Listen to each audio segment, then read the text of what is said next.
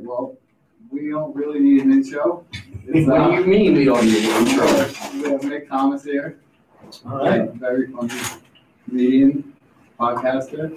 I like that. No hype, just straight into. Uh, You gotta chat. give him a like proper that. intro, No, James. you- no, you don't. I'm all right. Come on, ladies and gentlemen, Mick Thomas is here. Thank you so much. I appreciate it, man. Thanks for having me.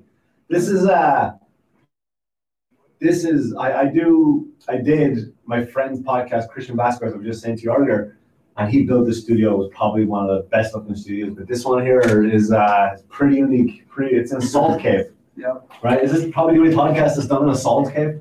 I, I don't know, it's the only one that I know of, but it's, uh, it's pretty neat. when It's like I'm standing on salt, right? Is that How many pounds of salt are in here, James? Ah, you asked me this question, you put me on the spot. I forget. It's definitely, um, about two tons, Two tons of salt. yeah, imported. do you have to rotate this salt? No, we, we, we screen it and we, uh, move it around and stuff like that. but You rake it like a like a like a Zen garden? Yeah. Something like that. yeah. Yeah. But yeah, no, it's salt, salt is, is, you know, How old. how zen are you from one to ten when you rate this? Uh, Nine? That's Yeah. pretty good. Yeah, it looks like it's one of the chores you have to do before you open your business. You know what I mean? You're like, oh fuck, I forgot to rake the salt. Yeah. you know, whoever who locked up last night, ah, she didn't do this. I tell her to do the salt. The last thing you do before you go home is rake the salt. It is, it is, it's really one of those things that I, I'm usually the one that ends up doing it. It's not as easy as it looks. It's definitely like a rake. So, what kind of salt is this? Is this the type of salt that you would, um, like, could you grind that down and put that on your food? People's feet have been in here, but. Yeah, I'm not eating food with this Yeah, yeah, yeah. But hypothetically, then, if people were cleaners. Sure, yeah. People were cleaner. If people didn't use this salt for their feet. You might be like wine, right? Like wine started stopping on grapes, right? Yeah, yeah. So maybe I'm trying to want some. No, I'm. It's okay. Come on. But no, it's Himalayan salt. It's uh. Really? Yeah, you can just put that in the grinder if you want. Is that is that the same salt that's in the flotation device? No, and the float is um. Or the flow? Is it the co- would you call it a flotation device? I don't make it seem like it's some weird No, that's that's. Okay. I guess you would call it that. It- Whatever you want. Float Essentially, chamber? Yeah, Float chamber is a better one. I like that Yeah. one. Yeah, yeah, the flow chamber. float tank, float chamber. But this is the same salt that's No, so Okay. this, uh, what's in the float tanks is Epsom salt. So it's Okay. magnesium sulfate. Um, so there's, uh, twelve hundred pounds in each float. It's a lot of pounds of salt in this building, James. yeah, yeah, yeah. It's very salty. And that's what keeps you. You know what I noticed when you get in there first? It's like, how far do I?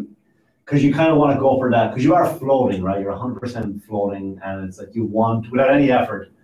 Um, but you want to kind of how far can I put my head back? You know, you like you look, you almost look for a pillow, and once you realize like, all right, this is the spot. I'm fine with this one because it took me a few moments to kind of like I was actually keep my head. You know what I mean? I felt in my neck like, all right, you're not relaxing. I'm like, all right, just and then you let go and your head go back. You definitely It's find out where you're holding on to tension. Yeah, yeah, it's, Everywhere. it's strong, man. It really is. So how was your, so this is your first float? This is my first one. I've always wanted to do it for for years. You've been contacting me for since you opened to come down and do it, and I always felt like an arsehole um, by not coming down. I was like, you know, I'm, you know, I, I'm- feel like I'm giving excuses, but my my day is so hectic that I have, you know, I have no windows of time to do stuff. Like I I I work out. That's kind of what I I, I would. Do I take relaxing over working out? And I'm thinking like this to me is relaxation. So it's me, it's me chickening out. It's me taking. It's like you know what I mean, like a rest day when that I shouldn't have. But um, after I did it, I realized like yeah, this is not. This is so beneficial. This is so needed for anybody. Yeah, somebody just like you too, that doesn't have the time for it, is, is the perfect person. Yeah, man. It really is, and it's like it's it, you, you've heard you know you hear the, the stories of some some people like have hallucinated and these things like that's what I was kind of looking for. But when I got into it first, like first when you get into it, and it's complete darkness and it's complete silence, and your mind starts going hundred miles an hour at first, right? Not overthinking, but just you know what I mean. Like all right, so I'm relaxing. I'm here. Like all right, hour and a half. That seems like forever. Uh, You don't know what to do. you don't know what, that's it, you don't know what to do, right? You're kind of sitting there like, well, I open my eyes, will I close my eyes, but what if I close my eyes, will I fall asleep? Because I am tired and sleep well last night. So if I, what if I fall asleep and I roll over? Eh, You know what I mean? And then you're like, you know what? Don't you hate when you got to let people out of a out of a getting off an exit ramp and they won't come out? You're like, you fucking move. And I'm like, Scarlett Johansson's ass doesn't get enough credit as her breasts do, right? And you're like, all these like weird things go into your head at once, and then you're like, all right, let me just, all right. When you find that, that once you just kick back, and like then it's Yeah. then time disappears. Yeah, yeah. After a while, you kind of lose track of the water. Just stay as still and relax as you can. Yeah, the only time you might get taken out is if you drift and you might hit a side. And like, oh, I'm here. Sorry, I forgot I was here again. Like, all right, you're aware of a body part again, you know. And then, but when you hear about people hallucinating, and I, I was expecting that to happen, not like, but then then the other side was like, well, don't get your hopes up. Mm-hmm. Do you know what I mean? Don't look for this thing that's not might not come. But I got congested. I was telling you inside. I got a little bit congested. And when I got congested, I so I started to breathe through my mouth. When I was breathing through my mouth, I could hear this little whistle, like like a.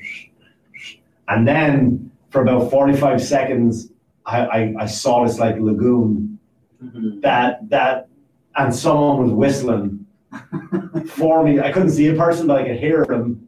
And I was like, and I'd never seen it before. Like I don't recall it in any movie. I don't recall it. I mean, I'm sure it's there somewhere, right? It's like it's in your subconscious somewhere. But that 45 seconds and that, that went away and because I became aware of I was hallucinating or I was aware that that came to my mind. So then it left me once I was aware, you it's know, like a dream, like Almost. almost. It's kind of trippy because you know it, it comes in short bursts like that, but you tap into something that I don't think you could tap into if you weren't like kind of just sensory deprivated. Yeah, yeah, and I, I- I think if you, uh, like you have, it's, we, we talked about this already, it's, it's, if you're a perfect, if you're a, an overthinker, right, not as in like, as in I'm an overthinker, I've got too much stuff on my mind, that's a different person, right, like I got this, I got the kids, I do this, I gotta write this, I have to get here, and I gotta call this person back, I have this meeting coming up. Um, that's a, that's a cluttered person, but I'm talking about an over, an overthinker, right, that like, know, we said if you go to someone's house, and it's like, there's a plate of cookies, and you're like, you want some cookies? Like, nah, I'm fine, but like, you want the cookie, you don't want to seem like you're a greedy fucker, so you're like, mm-hmm. nah, just like, like you're, you're, you're, you do want the cookie, you don't want them to think you're like, oh, this fat piece of shit, just stealing cookies. You know, that, if you're an overthinker like that, or if you overanalyze, this is perfect for you. This will just shut, you've no choice but to shut it off, there's no, no avoiding it. There's no avoiding it, you gotta, you just shut it down. Yeah, no, it's, it's for sure for, for people like that. It's a place to shut down. You know, it's a, it's a place to, uh, to just stop thinking about everything you don't need to think about. I think people that overthink a lot, they, they kind of, uh, they kind of just look for distractions to think about, Yeah. you know? So in there, there's nothing. There's no distractions. Your own body's not even there. I think some people are afraid to be alone with their own thoughts. They might realize that, like, gee, I'm a piece of shit, or they might realize, like, mood. right, yeah, they might realize, like, I'm not as smart as I thought I was, or oh my god, I made the wrong decision. I shouldn't have bought that house, right? You know what I mean? Like, some people, they they won't face up, they won't face themselves, and you got no choice but to do it in there. Yeah, yeah, no, I mean, it's definitely a place where you, you're, you're forced to just think about whatever comes into your head instead of being distracted by whatever you want to look at. Yeah, yeah. It's you, you can you can't run from anything in there. I mean, I, I noticed too. Like, it's definitely a form of it. It is hundred percent meditation, and I could never meditate. I was always envious of people who could. Right? And somebody like, oh, get this app. And I'm like, I'm not getting an app. Stop. I'm not getting an app to meditate. And um, but I think what I was doing there is like I, I would be I would be in it, and then I would come out of it. I'm like, all right, look, you got to be here for you. You must be only here for at least twenty minutes. You still have a long way to go, so you better like focus, shut it down, and get back into it. I mean, I could have bailed. I could have just jumped out, pulled the cord. There's no cord, but you know what I mean. I could have said, I'm done, but I was like, no, I'm going to write this out. And then there was an, an area which felt like 10 minutes of nonsense, right? Of me pushing the walls and gliding around like a child. Uh, but I said, all right, now you got a long way to go to be in here. So you can, then you got to, you, you, you shut it down and you go right back into it again. Yeah, the lights up the whole time? Yeah, the lights are off. Yeah. Yeah, it definitely takes some practice. Like I feel the first time I, I kind of felt the same way where you have like a good 45 seconds of like that enlightenment or hallucination of sort, but then like, you know, the second time it maybe was like you could drag it a little longer and you know, over time, it does take the practice, but I, I think also the time of day that you float is also kind of relevant, because when I come at night, it's way different than when I come first thing in the morning. That's, yeah, I never, I never thought of that actually, yeah. So it's like, it's later at night, it's probably the last, you're, you're closed up for the night now, right? So, Yeah, I think for most people, it's easier to float at night because there's less things to think about, you know, or you have less things. I feel to the do after. opposite.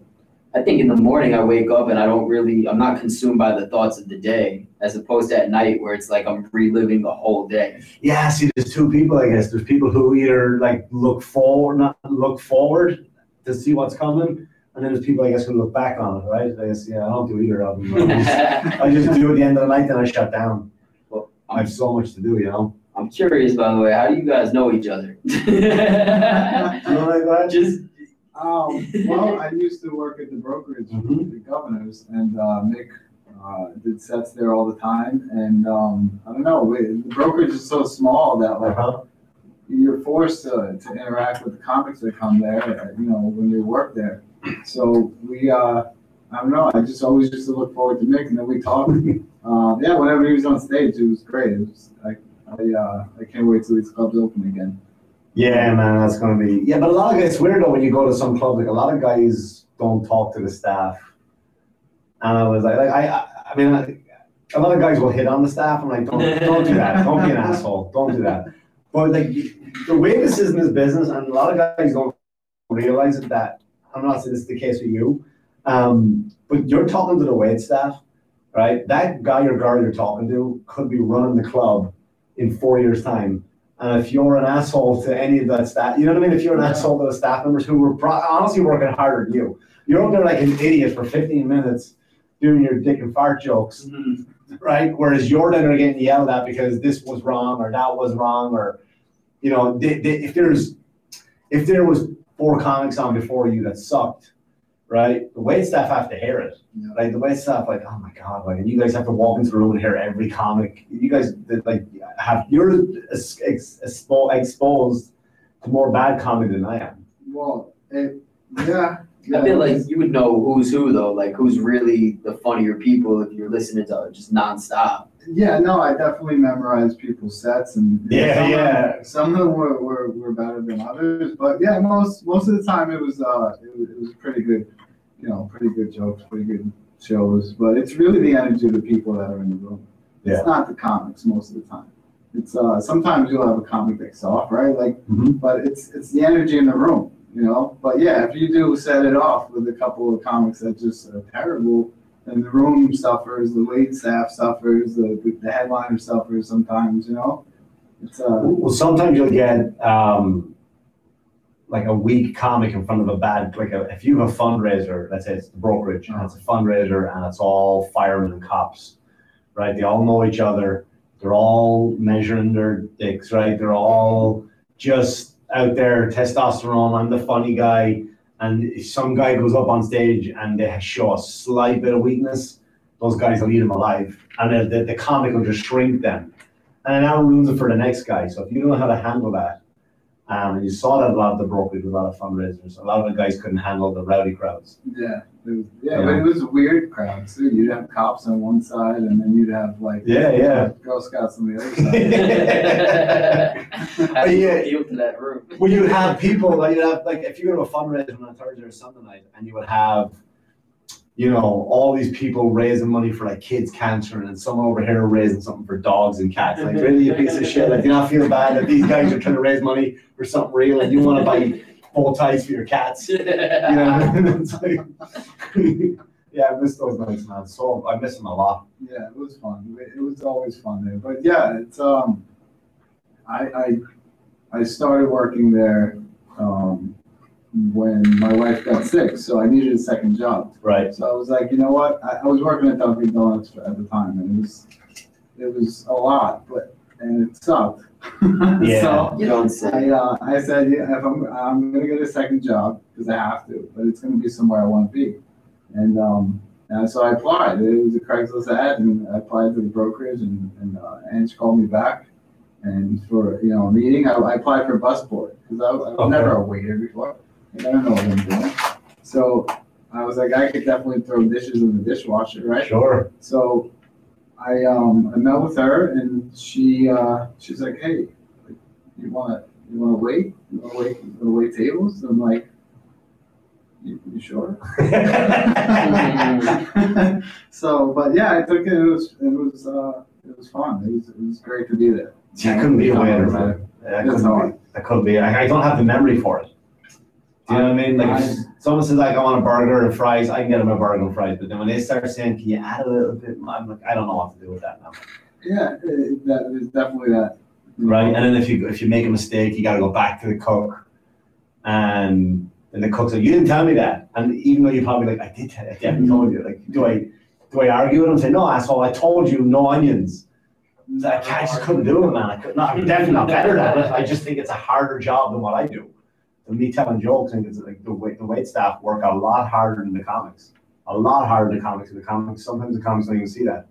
It's, yeah, it, we're, we're supposed to be, uh, you know, invisible, so to speak, Yeah. you know? And that's, it is what it is. You guys are the ones that perform it. You guys are the ones that have to really, No, trust me, our job is easy compared to yours. Our, ours is easy, so much easier than what you do. And then like even something like it, it, it's I've seen comics doing their assholes for doing it. They would drop a tray, like if a waits that waits that drops something, and the comic brings attention to it.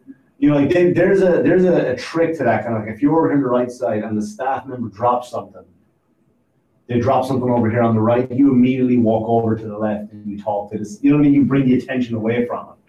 You know, and you get some comics like, oh, look at this, I guess you can't, like, just assholes. it's happened Assholes. before. You dropped it. yeah, right, right next to the stage. Right next to the stage. I I forget who it was, Dom Irrera maybe. And, um, he didn't say anything. Yeah, Dom's, Dom's the best. Yeah. Dom's a pro. He's one of the best. It was great. Yeah, I was. It was literally two seats over from the stage. Dropped the whole blue moon on the guy, and, uh, literally on his lap. And yeah, Dom just turned around and, and started talking to the other side. The other side of the room, right? You, just- Yeah. you take the attention away from them, man. Some, some guys are assholes with that stuff. But how, how did you get into comedy? I never. We never talked about that.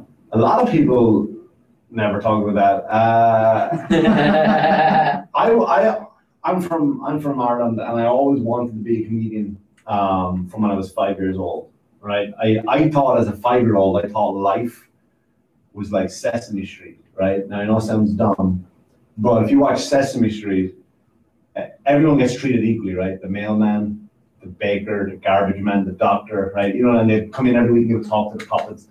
And there's no, it's almost like communism. Like there's, there's no, there's no talk of pay scale. Like you, didn't- you as a five-year-old, you didn't think the doctor made more money than the garbage man, or the postman. Remember the postman would come on, and Mr. Hooper ran the store, and so everyone just had a job to do. And I thought, well, I'll just be the, the guy who tells the jokes. Like that'll be my job in society. You know what I mean? And I grew up with that, and I just never, I never had a place to do it in Ireland. Really, from where I, from where I lived, I lived in the southeast. there's no comedy clubs, there was no bar shows, there was nothing. There was no place to do it. There's comedy clubs in Dublin, um, but that's like a three-hour at the time. It was like a three-hour drive, and then you know I started work, and I would go to comedy clubs, and I would have fun there. But then you realize that these are not that good. These guys are not that good, and they're getting paid. And I wanted to do it, and I moved to America. Um, I moved to America in I think uh, 04 maybe, 03, I can't remember. And uh, I went to Governor's, and it was a class, and I took a comedy class. And uh, it was like an eight week comedy class, and that was it. After that, then I, I graduated the class, graduated, air quotes, and then I, uh, I've been doing it ever since. That was it, I haven't stopped. I mean, aside from Sesame Street, are you, you know, are you seeing like comedians online or like picking up albums of sorts, like to? Well, yeah, you have like I, I grew up with only one comedian, which was Billy Connolly, uh, Scottish guy, and he's an old man. He's retired now. He's got Parkinson's and, and he's got Alzheimer's kicking. He's an old he's an old man now. And then I remember for years and years I was watching Billy Connolly, and then you would watch movies, right? And I remember the first movie that made me like laugh, laugh that I didn't think was capable of laughing was was History of the World, Mel Brooks. Oh. Phenomenal movie. And I, uh, and then we used to have a thing called like a video man where he would drive around in a van, right? And you had your VCR and he would show up at your house and you went out to his van and you picked out VCR tapes. You allowed to get three And then he drove off and he went to different parts of the neighborhood and he came back a week later and you gave him back the movies and you got three more, right? And like your neighbors got one, so I would swap with you. Hey, I got Big Trouble in Little China. And you'd be like, oh yeah, I got Gremlins. Like, do you want to swap? Like, no, I don't watch that. Right? So, you know what I mean? And then he would come back within the week, he would swap the movies. So, but I remember he had Eddie Murphy's Delirious and I got that. That was my first non-European comedian that I saw, which was Eddie Wow. Murphy Delirious, and it just was that was phenomenal. Like, as a kid, you don't get the jokes, right? But just to watch him murder the room like that, you got some of them. Yeah, because I'd imagine like I know like people that are into music and they always get kind of music late, and I'd imagine stand up is hard to come across out there. Yeah, I mean it was. I mean they had their own version of it, um, their own version of stand up. Like the thing about European stand up is is it's very long winded. Mm. right? There's a lot of fat in a story. Like I could come in and tell, I could tell you a 20 minute story about floating here tonight, right? Make it funny. But realistically, that story should only be eight minutes long. But I just bullshitted for you know the remaining 12 minutes.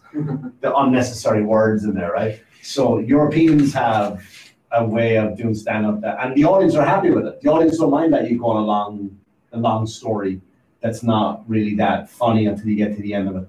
Um, whereas American comedy is bang, bang, bang, bang, bang, more punchlines, bang, bang. And I kind of have that, my style of comedies, I kind of have the same, I have the kind of the two. What if I tell these long stories but, but chop the fat out of the story? Gotcha, right? the punchline. Yeah, so it's kind of, I'm not saying I have a unique style, but it's like, it's not that, like if I go to Ireland, it's like I'm a storyteller, but I'm very quick to the point. Gotcha. Um, so anyway, yeah, but you never had like the likes of an Eddie, Eddie Murphy. And when I saw that, I was like, Jesus, like, I never got, I probably didn't get 60% of the jokes, you know, about homosexuality and what that means. Cause I'm just a kid, you know what I mean? Yeah. And, uh, my, my parents would curse me all the time. So it's like, you would hear swear words. But it's just amazing when you look at, you know, you see that Delirious, right? You see Eddie Murphy and he's gone on the private plane and this guy. Like, who's this guy falling? This, this, the only white guy in the video just falling everywhere. Gray, slick blonde hair back and glasses. And like, who is this guy? Who is this guy? And then you fast forward to now, and it's actually Richie Tienken, who is the owner of the comic strip, who's one of my favorite people, who I talk to all the time. It's wild. You know, it's just funny when you're a kid watching this guy on TV in another country, in a tiny town at the corner of a tiny country, and you're like, you watch and you pay attention to what's that with one white guy? You know, what I mean? why is there one white guy? Like, I Yeah, get, and there's no, not, you're not even talking about it from a from a racial point of view, but like everyone in that video is black, like Yeah. everyone, and like, why is one white guy? And it's just funny when you fast forward years later, but yeah, but Eddie Murphy then to me went from from Billy Connolly to Eddie Murphy, and then when I moved here, it was like, all right, now like Greg Giraldo, um, uh, Bill Burr, Louis C.K. You know what I mean? Eddie, Who? Eddie Murphy? No, I never met Eddie, but I, I worked with Charlie a bunch of times before he died. Charlie. Yeah, yeah, Charlie Murphy. Charlie Murphy was really funny, really nice. I worked with Charlie Murphy, and people say that every Eddie Murphy movie, the characters he creates is based on someone in his family, right? So I'm working with Charlie Murphy, and I, I, I arrive early. He's in the green room.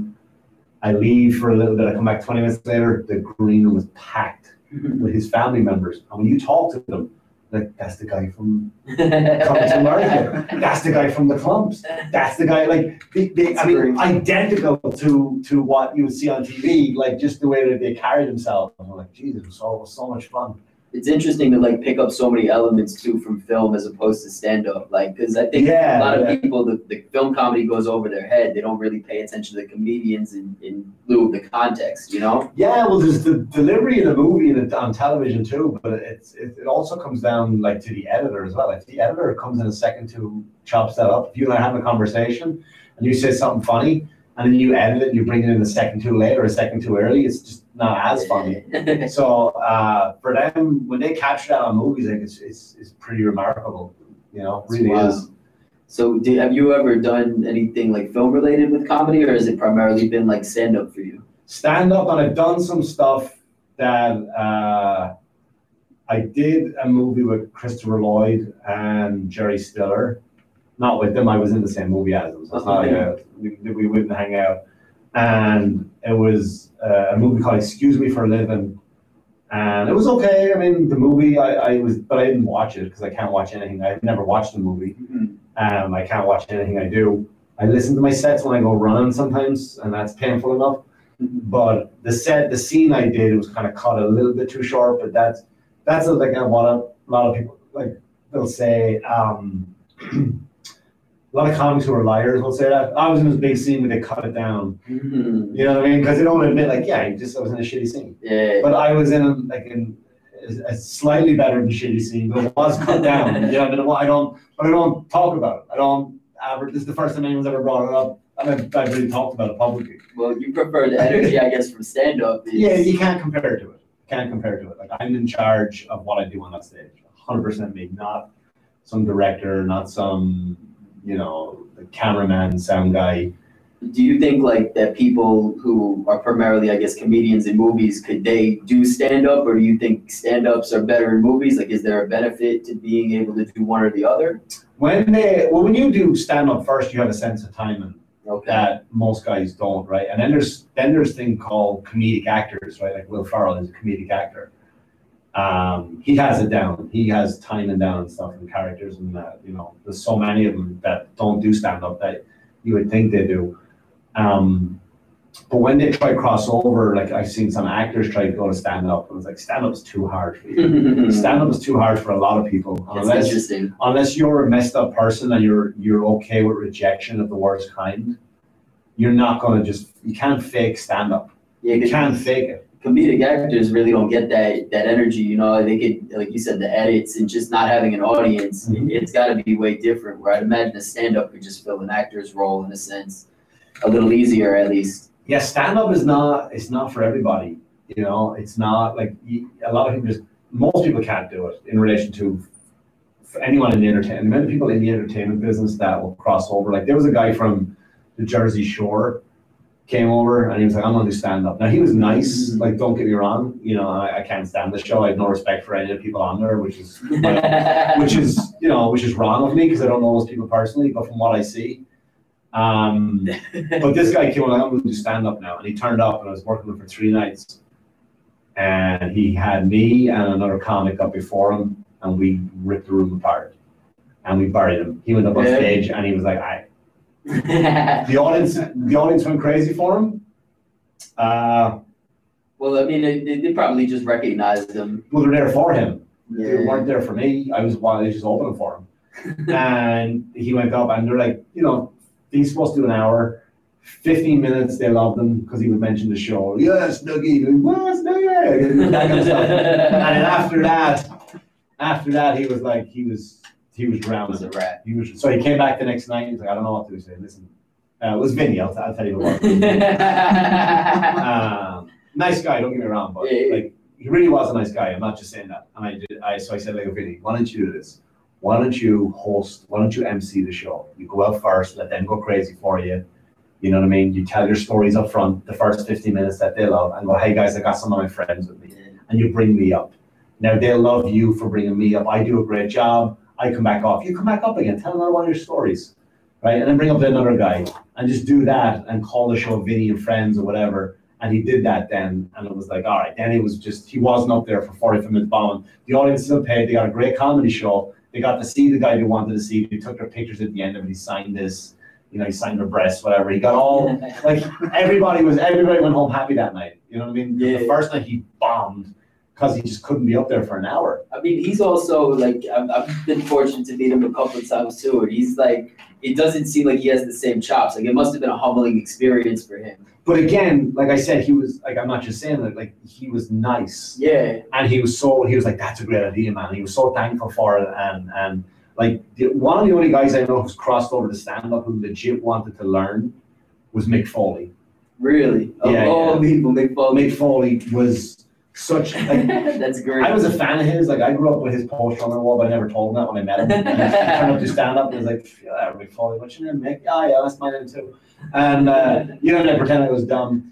And he went up on stage and he did good. He did good, right? The audience were there to see him. Nobody knew he was there, right? And it was at McGuire's in Bohemia. So he came up and, and, and at the end of it, he took the mic out of the stand and they left the stand right in front of him. And I go, Mick, if you don't mind me saying, he said, no, please, what?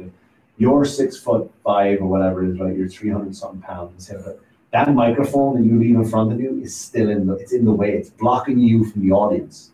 So next time, take the mic out and just move the stand over. Oh, thanks for that, man. Next day, my phone rings. I don't know who it is. And it's Mick Foley. I guess he called the club to get my number. And I was like, yeah, man. You know, I was like, he's all talking. In his big Foley voice. What's going on? He's like, hey, you wanna? And next, next, now, next thing you know, we're chatting, we're meeting up, we're touring Ireland together. and, Wow. You know, and we still chat to this day. You know, um, but it's he's a guy. He st- he really wanted to learn comedy. He really wanted to learn. He when he bombed, he took it serious. When he killed, he didn't get to. Like, this is easy. Like out of anyone I know that's tried to cross over, he definitely was the most humble about it, and he was really wanting to learn. Yeah, it's interesting too. Like I've, I've been reading this Lenny Bruce book, and there's like a story in there about I guess his friend Joe, who like claims the funniest person in New York, but he was never able to kind of do stand up, and like Lenny was able to kind of mimic who he was, but apply the stage presence. But that's the way, though. T- To me, the two funniest people on the planet are my brothers. Really, But they wouldn't. They they would. They one probably wouldn't give a shit enough to get on stage, and the other one just would probably either probably be too terrified. because it's a different finesse. You have to really find like your confidence in that. It's, I don't even know. I think you have to have. I don't even think it's confidence. I just think you have to love it as an art form, and you don't even you don't even know it's an art form. Like when I was so young, like I didn't know it was an art form, but I was still attracted to it. And I don't know what it was. I don't know. It wasn't maybe it was the attention, but to get up and like I could tell a story, so I could have three separate stories, right? And I'm like, I'll make that one story.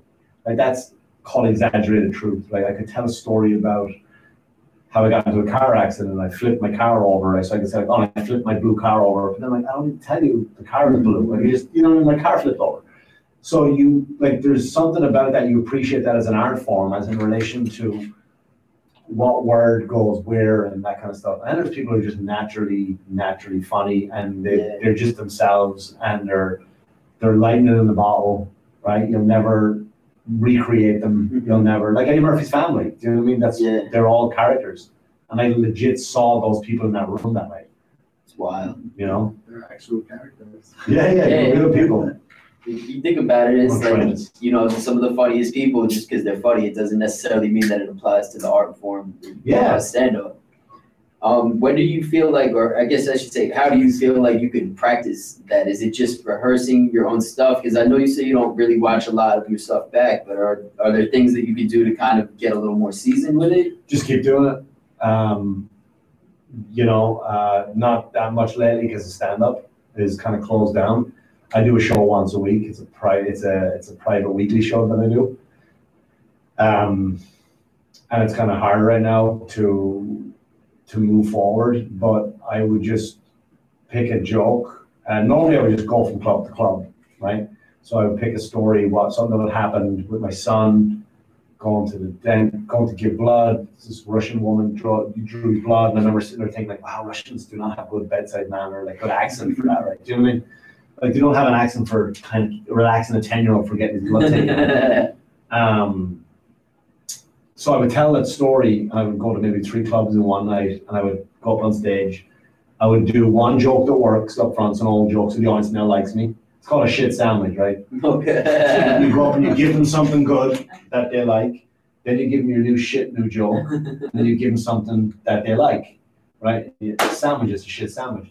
Um, so what I would do is I would go to the first club and do a shit sandwich, but then I would drive, when I'm driving to the next club, I would listen to that set and I'd be like, all right, that, that new joke I'm working on, like the Russian woman, what if I say this, that, all right, maybe I put this at the end of it. Now I go to the next club and I do the shit sandwich again, but now I change the joke slightly, like, all right, that worked a bit better.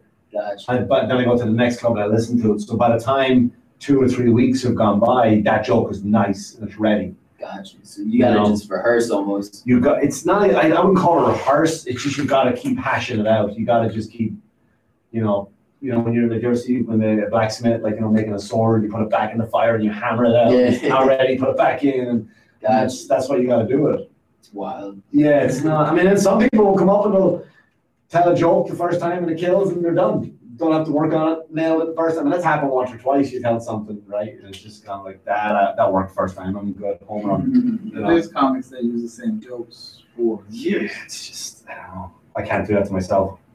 Or do you think it's important to keep reinventing the jokes, like especially if you're performing in the same, I guess, kind of circuits? Yeah, well, I mean, like where, where I perform every week now, it's the same audience returning every single Wednesday night.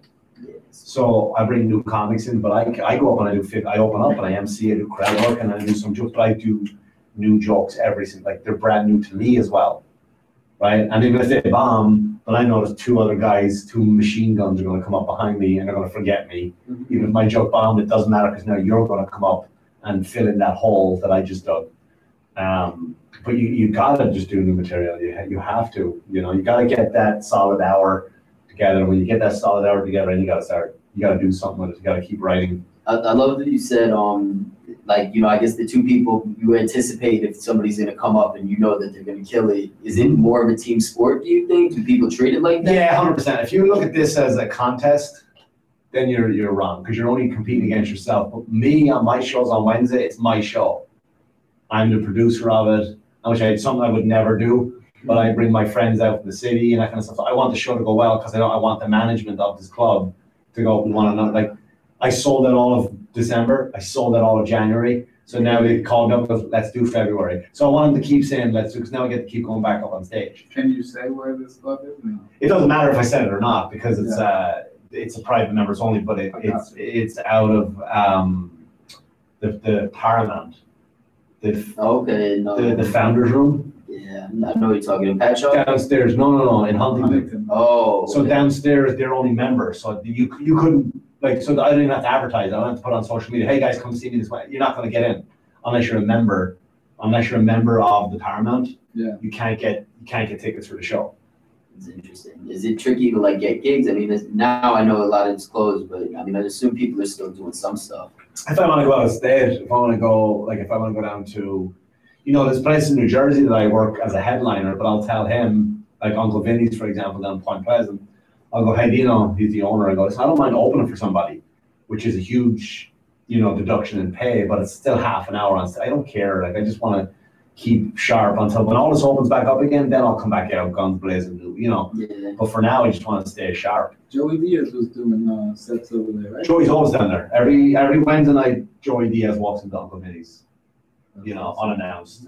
He, he jumps up Unannounced? unannounced. Yeah, that's his home club now. Now it's, now it's announced. yeah, yeah. Yeah. Everybody knows. Yeah, he walks. He usually pops up every Wednesday and just you know, not uh, usually. I mean, I don't, want people to go buy tickets and go on Wednesday. This lying piece of shit. Just show up. Where's Joey? so yeah, it's uh. But yeah, I, I mean, do I want to go to Texas? No, I'm not going to Texas. Why would I take a whole weekend? But I am like now. I've been looking at it like with like I might go to South Carolina for a week, uh, and just to go and play golf. I'll play golf and then I'll go do uh, comedy at night down there at the uh, Cabana. You know, the comedy Cabana down in South Carolina. You used to box, right? Kickbox. I used to box too, but I, back in Ireland, I was a I was a pro fighter, kickboxer, and then when I moved over here, there was no kickboxing, so I did Golden Gloves two years in a row here. Nice. Um, yeah, boxing over here, so that was uh, that was fun. And you started running marathons. I just started that marathon thing, yeah, from from uh, during quarantine. I would just run around like my field, you know, and I would do bodyweight exercises, would do push-ups, pull-ups on, on the on the kids' playground, and that's that's started off. I would run, I would run three to five miles as a fighter, right? Fighters usually run three to five miles. They don't really go longer than that. Usually, and some do, but they usually don't. It's not really beneficial going long, long miles. Breaks your muscles down a little bit and weakens you up for your day's training. So I would um, just run three to. I've never ran past the three to five mile mark. I mean, back in the day, I would have done a ten mile, maybe a thirteen mile, once in a blue moon. Um, but I remember running, listening to Lone Survivor. You know that book was made into a movie with uh, I know the movie. Mark Wahlberg, right? Yeah. But the four, the four, the four Navy SEALs. Oh, no. One guy's from Patchogue here in Long Island, actually, Michael Murphy. He's buried out in Calverton. And um, these four Navy SEALs went to Afghanistan and they were ambushed by 200 uh, Al Qaeda members, only four of them. And only one guy survived, which is Mark Wahlberg's character, which is uh, Marcus Luttrell, I think his name is. I don't want to say his last name. I know it's Marcus, his first name, but he was. Uh, so I'm listening to the audiobook, and there's one scene in it. I, I told the story a bunch of times, but There's one scene where Michael Murphy, guy from Patchogue, he can't get a signal to call for help, so he walks into an open area, knowing well enough he's going to get gunned down and killed, just so he can call for help for his other friends, right? His other partners. So I'm thinking like, all right, if if if they, these guys can do that, what kind of piece of shit am I complaining after like five miles going and done? Mm-hmm. So you know, let me just see what I can do. And then five turned into seven, seven turned into nine, Yup. and I did 15 miles that night with, with ease. And the only reason I stopped was because it was it, it was like I, I I had an obligation that I know I had to get to something to do with my daughter. I told her we would watch a movie, popcorn, whatever it was, and um, so I had an obligation. But then I was just that was in my mind. I was like, well, how much have I been leaving on the table this whole time, right? So then I saw the New York Marathon was was uh, virtual, right? How- how's that? Right, so virtual means they, you sign up for it, they send you an app, and on the day of the race, you go, and then when you're done, it stops. And it calculates everything, it gets sent back to them, what you did, and that kind of stuff. Um, so, which is great, because I hate people, I, I've always wanted to run a marathon, but I didn't wanna drive to Staten Island, get parking, line up, you know, have someone picking up the finish line, fifty-three thousand idiots, when the gun goes off, now I gotta chase these, that, you know what I mean? Wondering why, yeah, wondering why the guy from Kenya is running away when really, oh yeah, he gets chased by lions every day. Of course he's able to run. And then so then I just go, um, so I go to Calvert and I run around there and I did, I just did my, I, I did it in four hours and eight minutes. And I was like, then I said, you know what, I'm gonna do one every month. And now, now I decided this week I'm gonna run hundred miles in twenty-four hours, in springtime in probably, uh, April or May. I'm gonna run to Montauk, uh, Montauk Lighthouse and back from my house. I live in East Patchogue, so. Wow. Yeah. How do you prepare for something like that? Uh, you just, You gotta almost. Do a bunch of mini marathons every month. well, well, I was thinking of doing a marathon every week now. Um, once, I'll see how I feel after, I was supposed to do it this week, uh, a marathon. Um, but it rained so bad, and I was like, I'm not, it's just, cause normally I did the, my second marathon, they're all unofficial, like I just recorded them on my app, uh, that, that one was only official, everything else is just, I keep it on my phone, and that's it. I don't need to tell anybody, you know, I? Don't need to share, like, hey, look how great I am, like, I don't, have nothing to prove to What's anybody. driving you to do? Um, why not, you know? Like what, what else? If you don't strive to go to get better, if you don't strive to challenge yourself, then you're gonna stay the same. And, and, and so I just know, once I start, once I started doing marathons, I realized how many other people do marathons and it's really not that big of an achievement. Now I know It's depressing for me, because I can't even do mm-hmm. any. but this is the thing, right? And I don't want to. I was just about to say this. Like, I don't want to insult anybody out there who's like training for a marathon and thinking like, because it's probably the biggest thing they've ever done in their life. Right? It's probably the hardest thing to do is to run a marathon. Some people say, but once you run a marathon, you find out how many people actually run a marathon, and you realize it's nothing, right? It's nothing in the grand scheme. So now everyone's running 100 miles, like in 24 hours. I'm like, all right, that's what I got to do next. Um, you got to have a team, you know. Um, so you gotta have someone to bring you, bring you food, you know, change your clothes, because I gotta run from Montauk, I gotta run through the night, you know, in the middle of the night, running through Montauk, so it's hundred miles in twenty-four hours, so I gotta run for maybe ten miles, stop, run for ten, walk for two, rest for maybe an hour, right, eat junk, get back up and go again. Um, but I've never, I've never done it before, I've never attempted anything like that, you know? But why, but why not, you know, why not, why sit still and why, why rest on, like, I did a marathon, I'm good now, like, that's it, I've done everything, I'm good, you know? Yeah, no, when do you stop? You know, you don't until you have to. Until, until my life gets so busy with other things that like are so important that I just gotta, you know, staying healthy is my key, and I can stay healthy by running this amount of miles a day, push-ups, pull-ups, squats, whatever, and then, you know, I don't do any sports anymore, but while everything is on lockdown, you know, I took advantage of lockdown. I took advantage of. I got I got my hunting license. Don't know why. Couldn't tell you why. I have no no no desire to hunt anything. Right. I'm not gonna. Sh- I don't. I don't want to shoot anything. Uh, you know, if my dog pissed on the rug, I won't discipline him. Or you know what I mean. So why have I got to shoot something? Uh, got my motorcycle license. I don't own a motorcycle.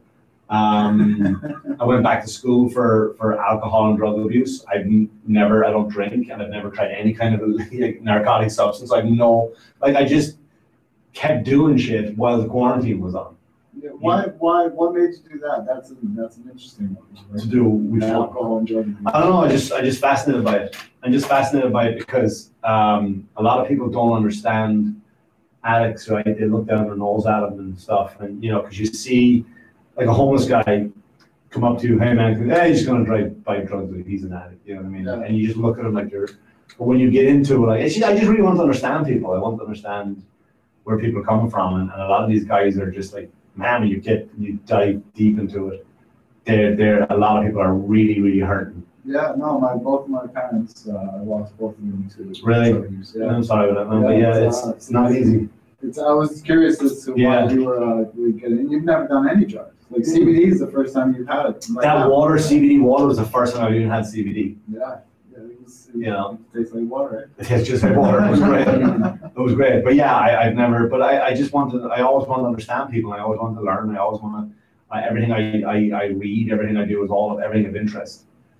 You know, you also have to work on yourself, you have to, you can't just sit still, you know, that's why like this thing here, to come, to come in here was very important to me, I was always, I always felt bad that I couldn't come down, not because like I kept like blowing you off, like, yeah, yeah, yeah, I'll come down. But it was like, it was to myself, it was something, once I heard about it, and I told you first, my first experience, this was like when I was living in Ireland, and I was on The Simpsons, where Homer and Lisa got Yeah, into yeah, those yeah. flotation, like, they were like little legs, Yeah, and Lisa was hallucinating about it, she became like, that is cool, like, and she explained it, like, oh, well, your mind is shut off, and this, and then you become, you've no choice but to, like, that makes sense, like, I under, like, I can understand how you would naturally get there. yeah, And I did it for forty-five seconds tonight, right, I got that slight hallucination. yeah, I mean, that's not, most people don't even do that, like, that's, that's further along than, than most people get on the Okay. first floor, but, yeah, it's, uh, there's definitely a benefit to, uh, to that time spent in the tank.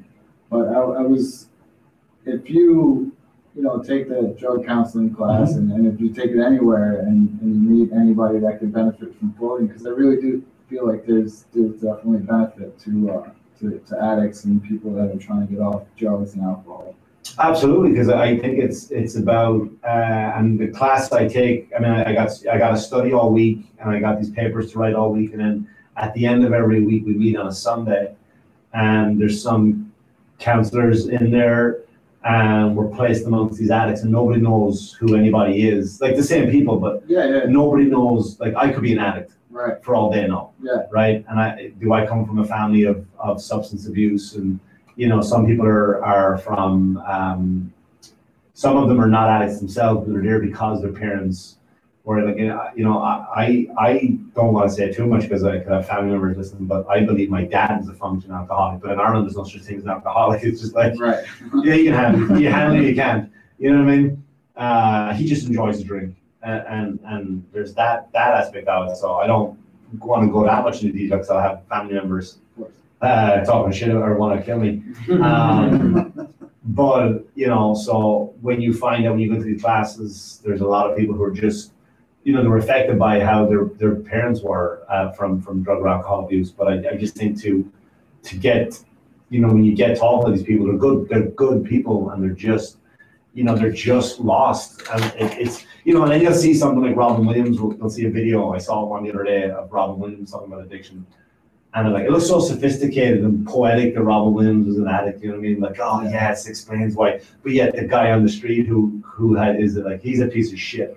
Like you could just, you know what I mean? Like you could be listening on, a- on, on a, a podcast to this Robin Williams speech about how he dealt with alcohol, about he the day he realized he had a problem, right? And then obviously like, yeah, it's so deep. And the guy next to like, yeah, just roll your window back up again because Yeah. you know, it's just like it's a lack of understanding. I think, and it's it's it's a legit. It is a legit disease. You know, it's a legit disease, and it can just it can turn your life upside down in a minute. It can turn your family's life upside down in a minute. And it's just uh, it's something I I've always been interested in in psychology and that kind of stuff and the way the mind works. So I just picked this. I thought it was like it's a 26 week course, which is really longer because one week you might have to read a whole book, which I can't read. I might not get a book read in a week. It might take me two, probably sometimes three weeks to read the book. Then I got to do my report on it. So it's not really 26 week course Yeah, but it's probably one of the best things that I'm so glad I did. I never once lost interest. Each week got more and more in depth, got more and more interesting.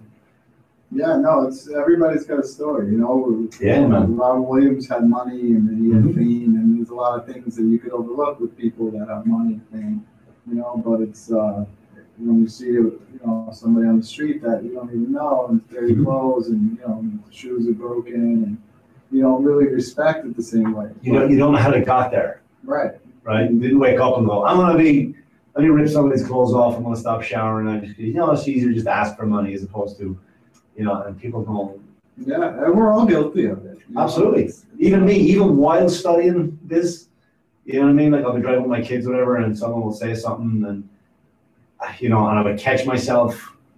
Uh, like my son might look out the window, like just don't be, don't stare at him, because then then it's one of those things like where he thinks I'm giving him money. So it's like then you catch yourself like, right, I want to know I never carry cash. I'm the worst in the world for that. I don't, I'm a debit card guy, and everybody hates. I never have cash. Um, so then you got as I drive away guilty for what I just did, then I'll, I'll, I'll try just, not justify, but I'll try to redeem myself by trying to explain to my son. Like, I'll try and, into, like, you don't know his, you don't know, like you said, you don't know his story, you don't know how he got there. He didn't wake up one morning, he doesn't, doesn't wake up in a nice house and put dirt on his face. You know what I mean? And rip his clothes and say, I'm off to work, sweetheart, kiss his kids goodbye and, you know, take his sign and walk down to the, the red light. Yeah, and so the problem is you don't know who's who, you know, Yeah. but, um, but, yeah. But But you gotta, you gotta keep moving forward with everything, you know. That's that's what I do with the quarantine. you were, uh, you were telling me before you were, you were getting into aliens. Yeah, uh, not getting into it because that sounds like I'm, I, uh, you know, that sounds like now I'm, I'm, I'm not looking, I'm not looking for, I'm not researching, but some of the things that, that pop up, you know, like the government now releasing stuff uh, on aliens, and it's like, all right, you if you asked me this like two years ago, because I, I I would like to think I'm an atheist. I don't want to say agnostic, but I, I, I think I'm, I'm I'm an atheist. Um, and I never believed on life on other planets. I don't mean that in an arrogant way. Like there's nothing out there. It just I just meant like there could be life, but it could be just like bacteria. Like you might get mice, or you might get some sort of weird fish in a puddle somewhere. But I never thought it was like intelligent life form. You know, like what we have walking around. Um, until quite recently, then I'm like, all right, this is it's gotta be. What changed that? Yeah, Just when when the Pentagon came out and said that we're finding stuff, and then that Bob Lazar documentary came out, and now that Commander David, what's his name? Fravor? Yeah, the Tic Tac thing and that kind of stuff. Like there's too much stuff coming out now, Yeah. and nobody's shutting it down. You know what I think? What? I think that maybe is told, you know, hypothetical with garbage, but it's maybe the government is setting us up for an enemy that we don't know. It's not another country. Maybe it's it's pretend aliens I that mean, we're gonna have to go against. I was watching um Rogan earlier. He got a new episode with the guy um Avi Loeb or something. oh, that uh, that he sounds French, right? He's Yeah. uh, Israeli or something. Yeah, that guy. He's talking about uh the Oumuamua, like just that thing Mhm. that's not from this solar system. Yeah, yeah, That kind of tripped me out a little bit. yeah. But uh, you could, I mean, you could be right. The government are trying to turn turn us against it, but also I think there's only so long that the government can deny stuff, right? And but when would be a more perfect time to, to Yeah, join riots? slip it in there. And By the way, there's aliens. You know what I mean? Like, oh, look, they're burning down Target. Look at that. Black people, black people getting killed by cops. Here's aliens. Trump's an asshole. Wait, what was that last bit? You go back one? What? About Trump? No, no, before that, uh, aliens. Like, I just think that was the perfect time for, them for them to, uh, like a Trojan horse almost, just drop it in there. Yeah, no, it's definitely something that, that's interesting that, that not, I don't think a lot of people are, enough people are talking about it. Yeah, because I, I think, you know, I, I think I've heard this on Rogan too. I don't want to repeat anything, and make it seem like I'm not I smart. I made it up. But uh, I, I just think there's a stigmatism um, if you you're that southern guy, you know, that crazy guy in the cornfield, or yeah, they they come and get me, they got you know, they, they probe me and got that Mountain Dew out my ass, right? It's just like it's never intelligent people that find them, right? So, uh, but yeah, I don't know, man. I just think there's too much going on that, that, that lately, like maybe they're watching us, right? Maybe they're just watching us and they're like, all right, enough's now. We've we've done enough. We've get like they're they've been watching us from going way back since the dawn of time. Right, they're watching the Roman Empire decline. Like, they're making them fight. Like, let's just hold off and see what they do. You know what I mean? Mayans are chopping heads. I'm like, I get it. They're trying. Let's just wait a little bit longer. Maybe it'll, World War One starts. All right, look it. when do we? Can we jump in now? Now can we jump in? Well, they definitely waited for the right time, right? Yeah, that's what I mean. You know what I mean? Like, yeah, Kanye and Kim broke up now. They're like, you just get them. Let's just it's shut it down. now. The time. Shut it down. If they can't make it, then it's time to bring yeah, it's time to bring Kanye home. It's such a wild concept because it's not like blatant enough. I feel for people to give it the energy, and then you know one thing I picked up from the Rogan podcast was like there's no real money behind researching it. It's kind of just like Yeah, they're not. they don't want to face it, even if it is. It like goes against everything.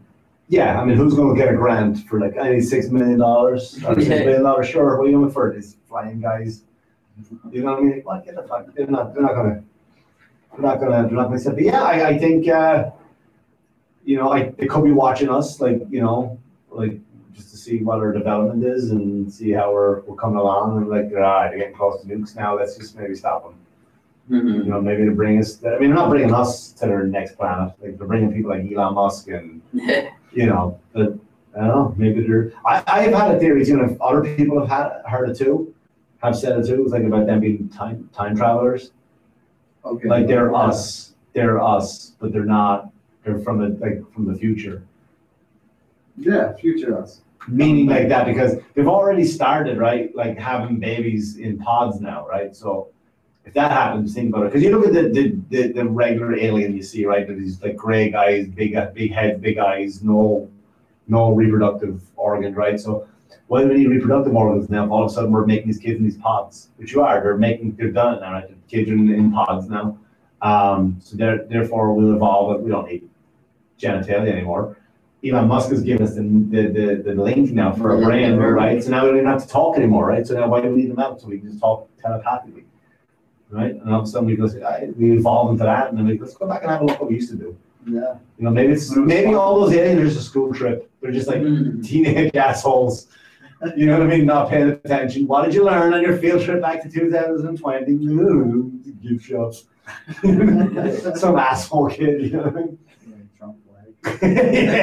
It's so trippy to think about too, because it's like it's it doesn't seem impossible for the stars to align and create a planet where it's like life is sustainable. I mean, clearly it's happened once, but it's like how big is the universe or solar system or whatever it is, you know? And then how like the recipe, how many times do you get it right? Because like I think the, the way they described it today on that podcast was like it's essentially a lot of cakes in the oven, you know? Yeah, well, I mean, it's the galaxy is like if you look at um, what Earth is to the galaxy, right? It's like a teacup in the middle of Texas, right? And then there's millions of galaxies, right? So the chances are there's something. Like, may, I'm not even talking about like super, super intelligent, but just maybe the way they're formed, that their technology that they have is enough to just maybe pop in and check on us and see what's going on. Yeah, I think there's aliens already here.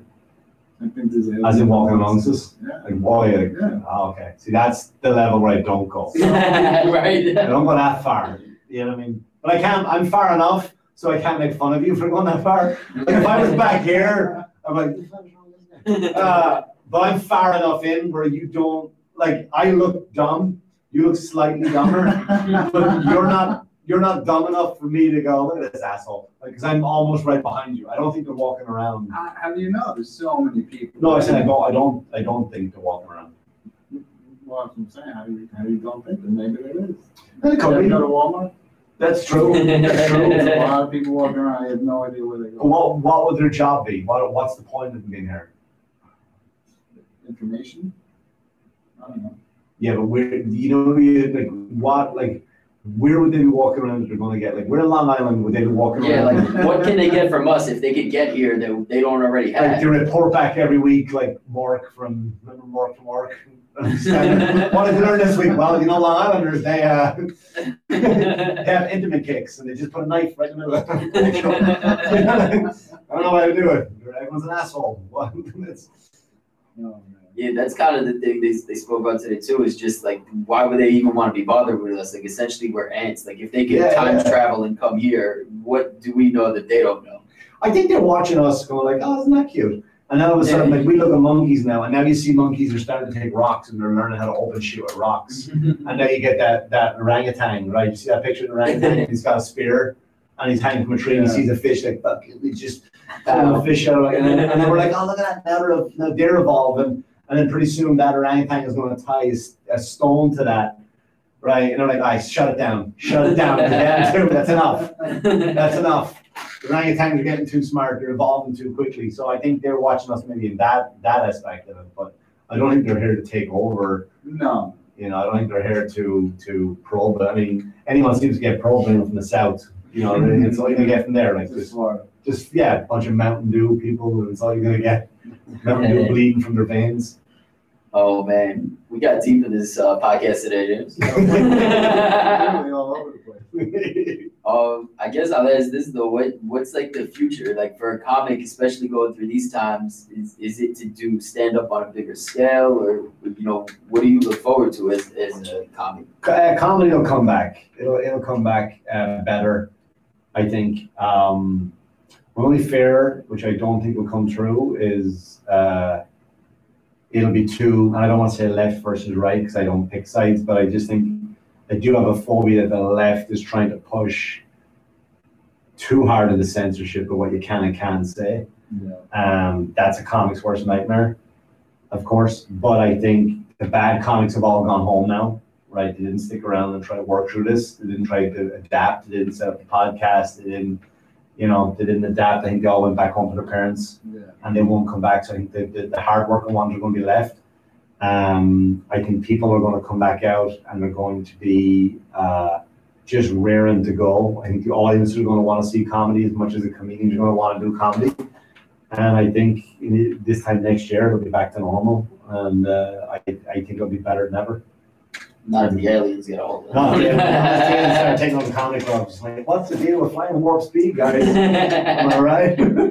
Oh, man, Yeah. well, nah, this has been dope, bro. Yeah, man. I appreciate I appreciate you having me. Thanks Yeah, so no, much. thanks for coming. It's, uh, I've been trying to get you here for years. Yeah, the whole experience has been fantastic from, from start to finish. I really enjoyed it. I highly recommend it. That's I can't I can't speak enough about it. And then when I do my podcast uh, this week, cheaper than therapy, I'll be definitely talking about this place. That'll be my uh, my. I mean, I'm not talking about aliens, I'm sure, but uh, that'll be my main my main topic. We'll be talking about this place.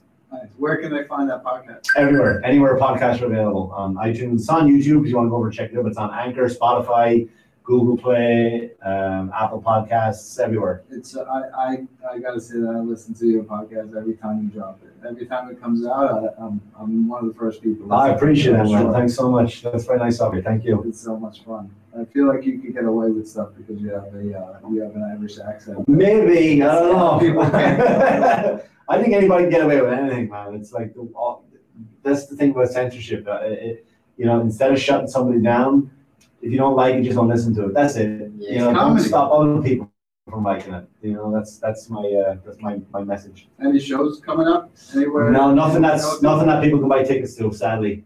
But if you're listening to this and you happen to be a member of the Paramount, then by all means, I'm there every Wednesday, so That's you can pick up tickets there. That's great.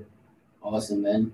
Yeah. How how can people keep up with you? Yeah, I'm everywhere uh, on uh, Mick Thomas, McThomas Comedy on Instagram, uh, Mick Thomas on Twitter, Facebook, uh, all this stuff, all the usual stuff. But yeah, that's where I'm around. Awesome. Well, I'm gonna edge now, man, and thank you again. I appreciate it, guys. Thanks so much for having me. Have a good one. Cavecast, ladies and gentlemen. Nice, guys. We'll be on it, though. Oh, shit, sorry, I was fixing the mic. I apologize. I did that to somebody the last time. It's an accident.